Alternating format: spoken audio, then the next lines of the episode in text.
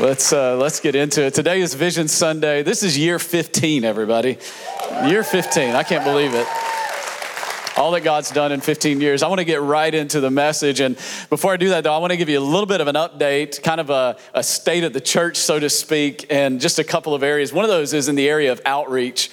Um, I just want you to know that the church has not stopped being the church. I really feel like you've risen up in a way that, that never before um, in the pandemic specifically. It's been amazing. I don't know if you know this, but locally in our local community, so where we have campuses, this isn't globally, this doesn't include nationally, but locally, you've served over 120,000 individual people through school supplies, food, running to get groceries, running to get medicine, the vulnerable population. I mean, just so many different ways, building wheelchair ramps, and uh, just so many different ways. And I couldn't be more proud. And I want you to know nationally that um, as soon as the hurricane hit, our teams were in touch with um, two churches in Louisiana that we're in friendship with Encounter Church and Church of the King, which are phenomenal churches. And, and we don't need to take a special offering today because you're such a generous people and we manage it with so much margin. We immediately sent checks down, and 100% of your giving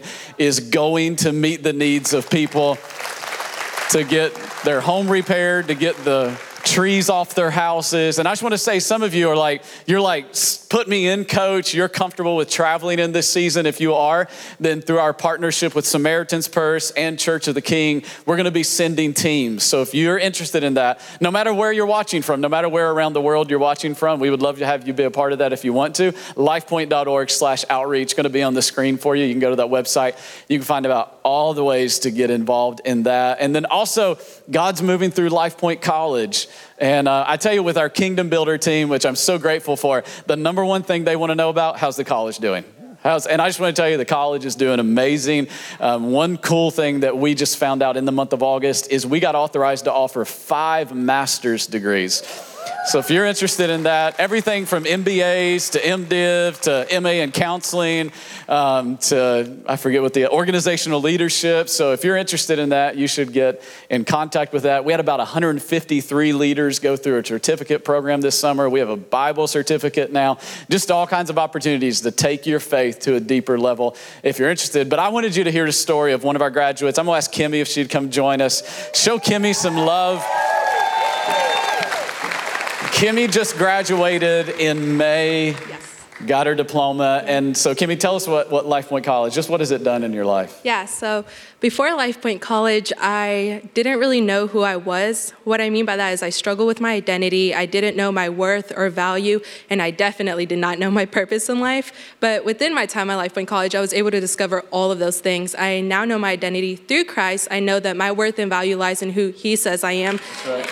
Yeah. and right. that I discovered my purpose by making a difference in the lives of others. That's great. I love that you said that. You discovered your purpose, your purpose while making a difference in the lives mm-hmm. of others. I think some people are waiting for their purpose mm. and then they're going to go make a difference. But you learn it, and, and the college strategically does that. It, it puts you in positions to figure it out and navigate it. So, what are you doing right now?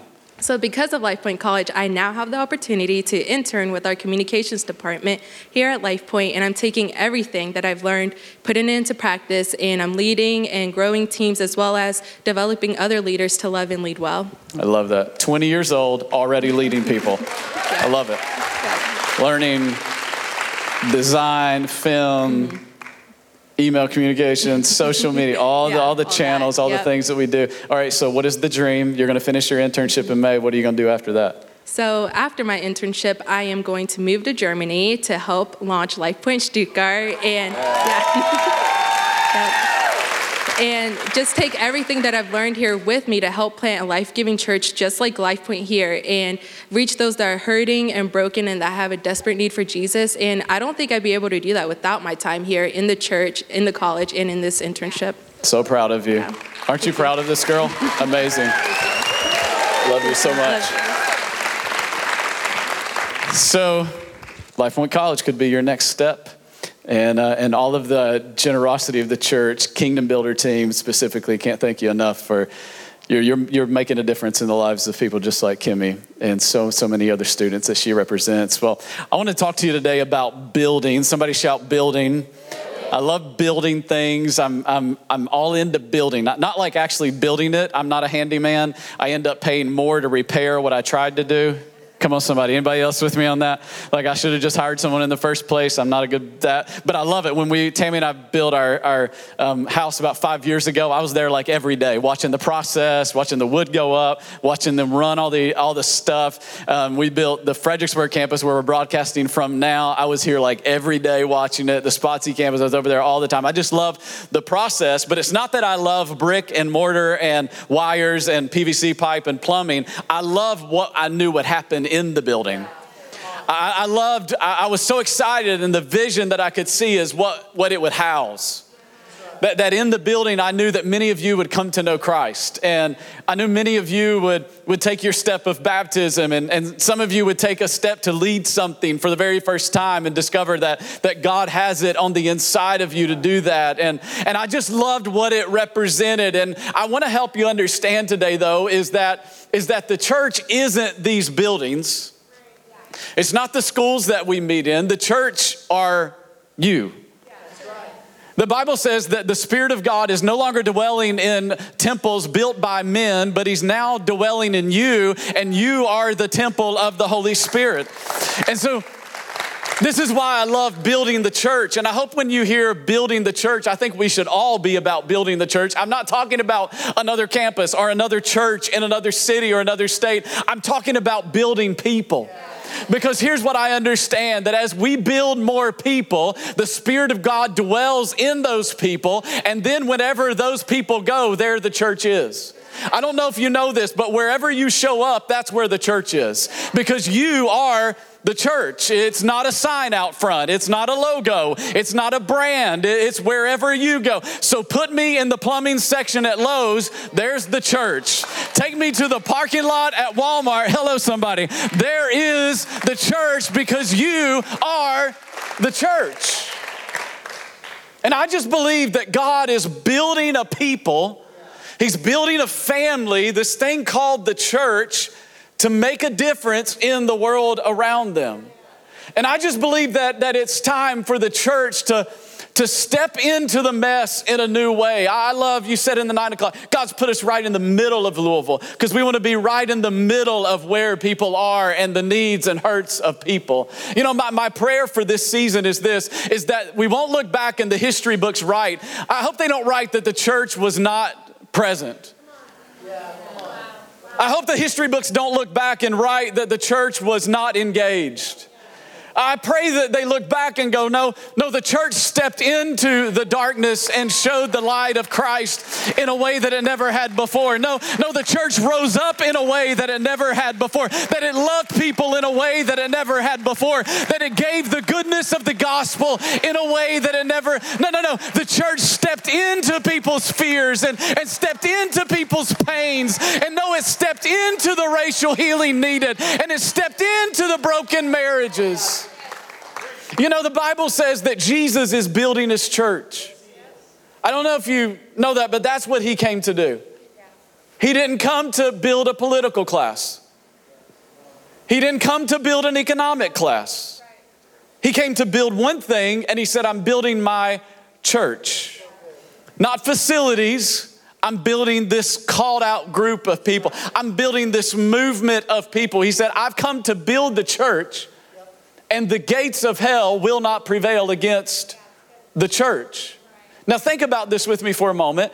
Gates are not offensive weapons in a battle, they're defensive weapons. And by the way, if you didn't know, we're not just an assembly, we're an army. And we are in a spiritual battle against the forces of darkness. I'm not a guy that there's a devil under every rock. I don't trip down the stairs and go, well, I rebuke the devil. No, I may need better shoes or, or I'm getting clumsy. But there is a real spiritual battle. If you don't know that, open your eyes, look around. But we're not merely an assembly, although we are an assembly, we are an army. But the gates are not an offensive weapon, they are a defensive weapon. You don't pick up a gate off of its hinge and run into battle with it. So, what Jesus was saying there is that there's gonna be some territory that hell is gonna wanna put up some fortified gates around to protect. And the job of the church is not to sit back in our nice little buildings, in our padded little seats, in our air conditioned rooms, but our job is to get out and to kick down the gates of hell. And Jesus said, They will not prevail against us. I will take back the territory of hate. I will take back territory of broken marriages. I will take back territory of addictions. And the gates of hell will not church. We're not to sit back in our nice little seats. I just want to be a good little Christian. I can't find a good little Christian in the book of Acts. I find faith filled, bold believers declaring the good news of the gospel to hurting and broken people. And Jesus is about building his church. Can I tell you, for 15 years, we've been about building his church. We are, we are church builders. I'm not talking about the staff, I'm talking about all of us. We're about building the church, not building Life Point Church. Change the name, I don't care. Call it First Church of the Fried Chicken. I don't care. Call it Chick fil A Community Church. I don't care. Call it Holy Rock worshiping with the saints and tambourines church in Christ.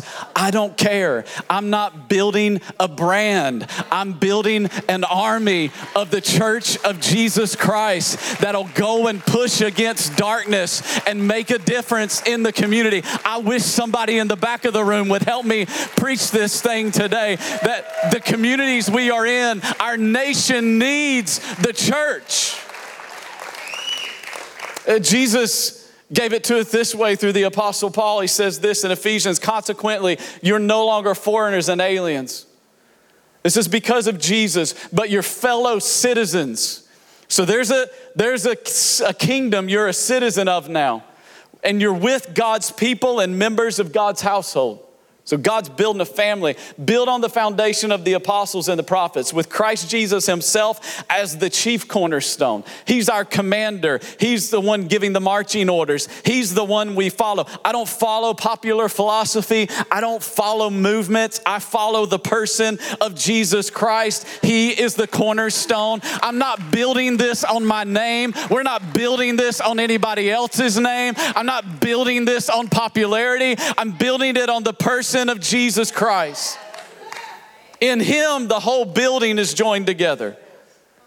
Jesus is the only one that can bring black and white, brown, poor and rich, educated, uneducated under one banner, the banner of Jesus Christ. We should look around. Let me tell you, the church shouldn't look like you, think like you, act like you, or talk like you.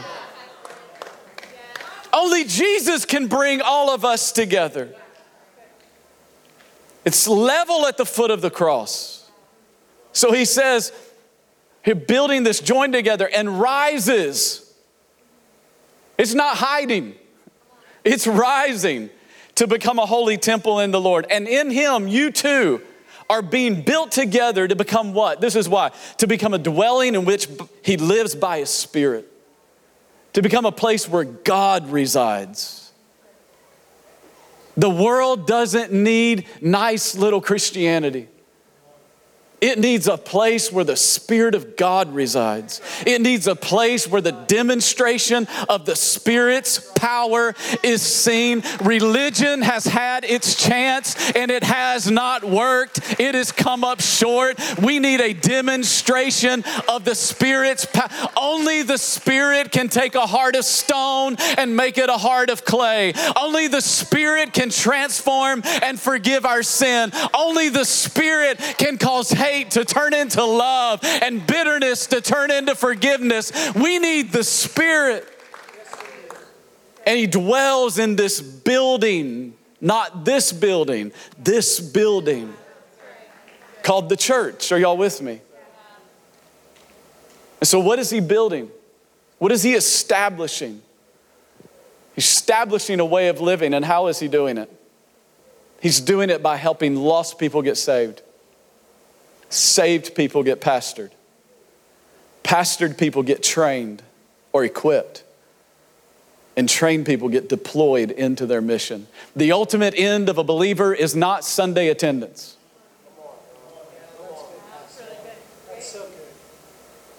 The ultimate end of the believer is not to go to Sunday church and join a small group, which I'm going to challenge you today to do.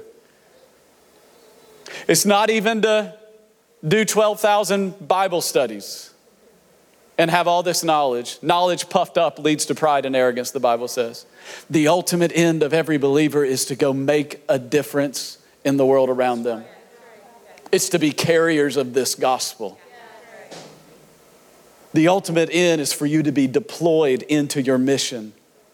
You didn't sign up for a cruise ship. I don't know if you know that. You signed up for a battleship. So take your station and get on mission.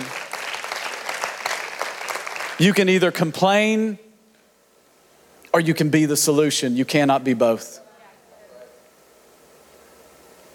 You can either make life about you or about others. You can't make life about both. And I would just say you'll never be more fulfilled until you're making life about others. And so I want to talk to you about those two things today. Number one is we use this language is that people would know God, lost people would be saved. Saved people would be pastored, that they would find freedom, that pastored people would be trained, discover your purpose, and train people deployed, make a difference. That's the four things we do as a church. The Bible says this I said, I tell you in the same way that there's more rejoicing in heaven over one sinner than over 99 righteous. Look what else he says to us. The Lord is not slow in his keeping his promise. Instead, he is patient, not wanting anyone to perish, everyone to come to repentance. The desire of Jesus is that everyone could come to faith in him. You know what that means? That means for you and I, we should have an obsession not a, it would be nice. Not a, not a golf clap at the end of the service. Let's celebrate all this. No, an obsession with people knowing God. Like an obsession, like what's wrong with you, obsession that people would know God. Now, there's, there's a couple of ways that we do this, right? We do this we offer a weekend experience every weekend. You can guarantee we're going to end the service, we're going to land the plane, we're going to we're going to come to the conclusion and give everyone that is listening or in the room the opportunity to accept Jesus. Obviously, during this time, we've pivoted. And there's a second way you can join online at the end of every online broadcast. If I don't do it, the host online are going to do it. We're going to give you an opportunity to receive Christ. Are you with me? I want to share with you a third way that we want to do it that's new and it's what we're going to call watch parties.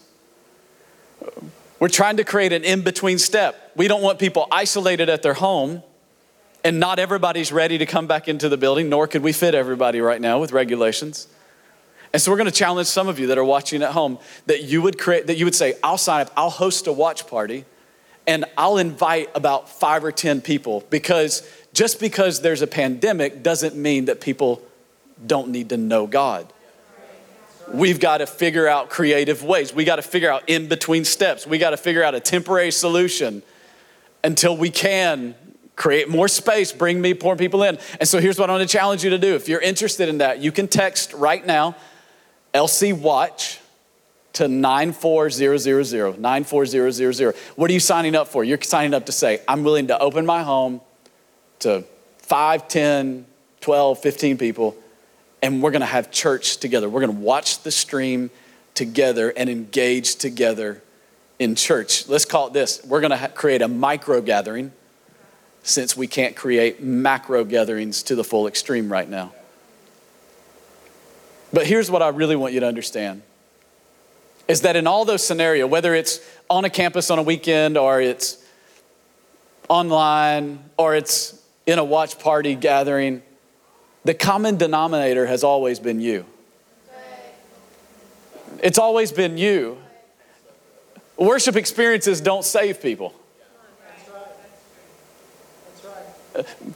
Worship experiences don't, they create an environment and they create an atmosphere, and our amazing dream team that are serving in this season, thank you, God bless you, create an amazing experience for people to come. But it has always been since day one. It's been you inviting your neighbor. It's been you praying for that lost friend. It's been you. You have always been God's plan A. He didn't say, go into all the nations and create worship experiences. No, he said, You go into your job and make a disciple, and you go into your homeroom and make a disciple, and you go into your business and make a disciple, and you go into your community and make disciples of all the nations, and then go baptize them in the name of the Father, the Son, and the Holy Spirit. We are not a church gathered, we are a church deployed on mission. And some of you think, well, I don't, I don't really know how to do that. I don't know how to lead somebody to faith in Christ. I'm going to train you right now. You ready? Are you ready? Yes. I want you to write this down. Look what the Bible says. It says, He told them, The harvest is plentiful, but the laborers are few. Here's what Jesus was saying the people that need God is not the problem. There's not enough people that are telling them about God.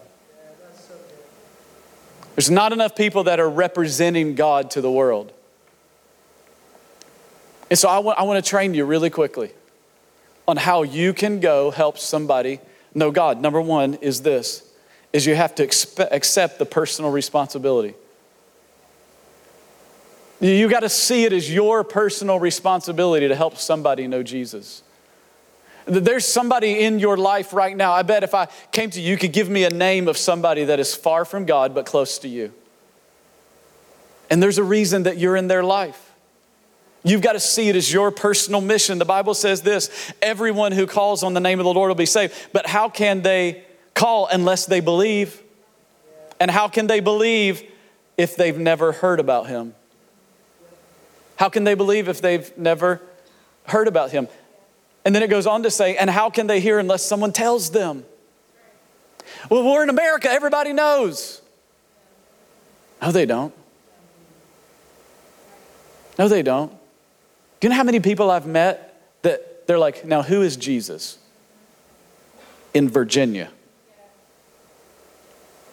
Somebody's got to tell them. I've got to accept, it's my responsibility.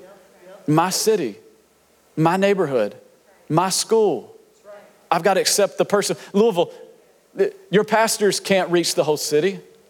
It's, it's your responsibility. Everybody on that core team, your responsibility. It's your responsibility to be a part of reaching. Number two is this, is develop a personal relationship. You, you don't drive by, you know, hey, you need Jesus, peace. It's not effective. That doesn't help the cause. Hey, going to hell. Come to my church. If you do that, don't tell them the name. No, I'm gonna, I'm gonna develop a relationship. Look what Paul said. He said, he said, I tried to find common ground with them. That takes time. So that I could tell them about Christ and let Christ save them. He said, I got into his world, got to know them. I invited them over, I broke bread.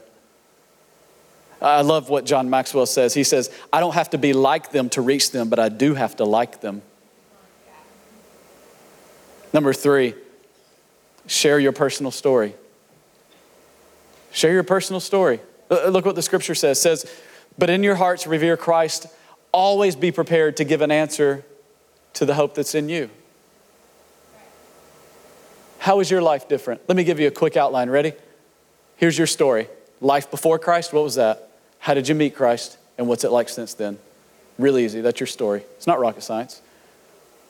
It's not rocket science. Share your personal story. You should know your story. And then finally, give a personal invitation. Give a personal invitation. Don't just leave them with the information. Would you like to accept Christ? Would you like to make that decision now? He didn't come into the condemn the world, He came into the world might be saved. Would you like to accept that today before you leave? You're going to give an opportunity simply to say, Would you like to make that decision today? I was in third grade the first time I did this with somebody. My third grade buddy in high school, or in elementary school, third grade in high school. My form wasn't that great though. So I remember we were, we were playing in my neighborhood and we were in my backyard. And I just, something in me knew then that people that didn't know Jesus, it didn't end well. And I really cared about my friend It was in third grade, Gravely Elementary, Kingsport, Tennessee. We were in the backyard. My dad had a garden, little shed. He had a garden. I was his labor. And I remember we were playing out around the shed. And I remember I was a little nervous, but I brought it up to him. And I said, I said, Do you know Jesus? And he goes, We go to church. I said, I ain't asking if you go to church. I was like, Did you know you're a sinner and you're on your way to hell? Tell you, I've gotten a little better about how I approach it these days.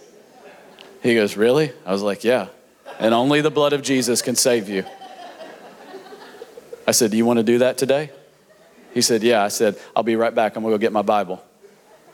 I ran in the house and got my Bible. I took him to Romans. For the wages of sin is death, but the gift of God is eternal life. And then I, I knew, it's called it the Romans Road when I was growing up. And then I took him to if you confess with your mouth that Jesus is Lord and believe in your heart that God raised him from the dead, you will be saved. I said, Do you believe that? He goes, Yeah. I said, Get on your knees.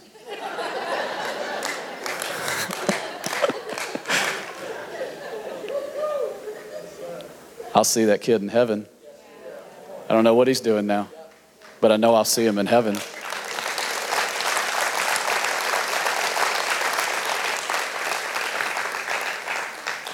I'll never forget the year that God, I'd, God had me on a, on a pause in college. And, and that's a spiritual way of saying I had to pay a whole lot of tuition back. And I worked at Montgomery Wards. Don't remember of Montgomery Wards. And, and I worked in the electronics department, so I had a whole lot of time on my hands. And I worked at the Marriott, bellhopping. And three people at Montgomery Wards I ran into. I met Jarrett and I met Brian. Those were really the first two.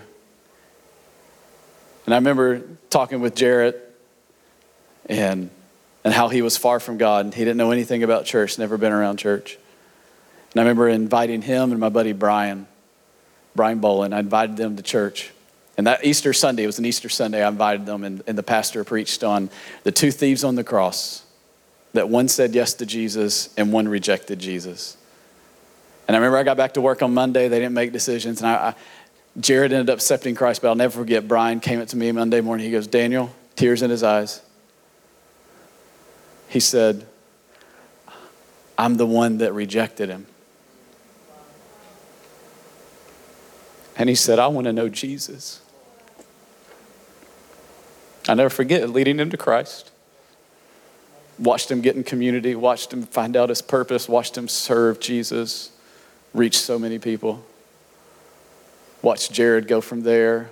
God called him to ministry, into seminary, youth pastoring. Not everybody ends up in full time ministry, but I know I'll see those guys in heaven. I've lost contact with what they're doing now because it was my responsibility. It wasn't my pastor's, it was mine. Your friends are not my responsibility, they're yours. You are the church. You are the army. And you are activated to go make a difference in the world around you. But not only do we want people to know God because you can know God but still be dealing with all the junk of your yesterdays, we want people to find freedom we want them to know what it is to truly be free. And the way that you find freedom is in community. Uh, the Bible says this in James 5:16 it says confess your sins or your faults to each other so that you can be healed. The, the Bible nowhere says that confessing to God heals you, but it does say it forgives you. Forgiveness and healing are two different things. You can find forgiveness in Jesus, absolutely. Sins forgiven, slate wiped clean. But you've got to get in community to deal with your yesterdays. And can I tell you something? You'll never be able to clearly see all your tomorrows till you deal with yesterday. And so, how do we do that? If this is what God's called us to do, it's every lost person is supposed to be saved, and every saved person is supposed to be pastored, pastored to freedom. How do we do that? We create these things called small groups. We, we create this environment, all these amazing leaders at our church, really unbelievable people that say, you know what, I'm willing to create a space. I'm willing to create some, an environment where people can come in and they can find community. People tell me, I don't go to LifePoint, it's too big. I'll get lost. Not if you get in a small group. And the buildings aren't that complex. You really can't get lost in here. Not if you find a small group. It takes a big church and makes it really small. You find community, you find freedom. Why? Because it's a place where you can take the mask off and get real. And it's a place where you take next steps, where you continue to grow, you continue to move forward. And that's what God wants for you. It's, it's not anything that we came up with. The book of Acts, they were doing it. It's just what the church has been doing for thousands of years. Paul said, I didn't hesitate to preach anything to you that I thought would be helpful, and I taught you publicly, and I taught you from Zoom room to Zoom room from driveway to driveway, from house to house, from park to park, from backyard to backyard, from distancing to distancing, like whatever it is that make you feel comfortable. But this is what they've been doing. They got together publicly in large gatherings, and the church has been doing it for thousands of years. And then they got together from house to house. I would hate for you to go through the journey and go, I prayed that prayer, I said yes, I know God, and then stop because you're missing out on all this amazing stuff that God has for you. And can I tell you something? In this season, small groups is church in a really big way. It is the place. It is the place where you find community and you find freedom. Can I tell you something? Small groups is the place where healing really begins. Because as much as I love these gatherings and I believe God can speak, healing is often a process.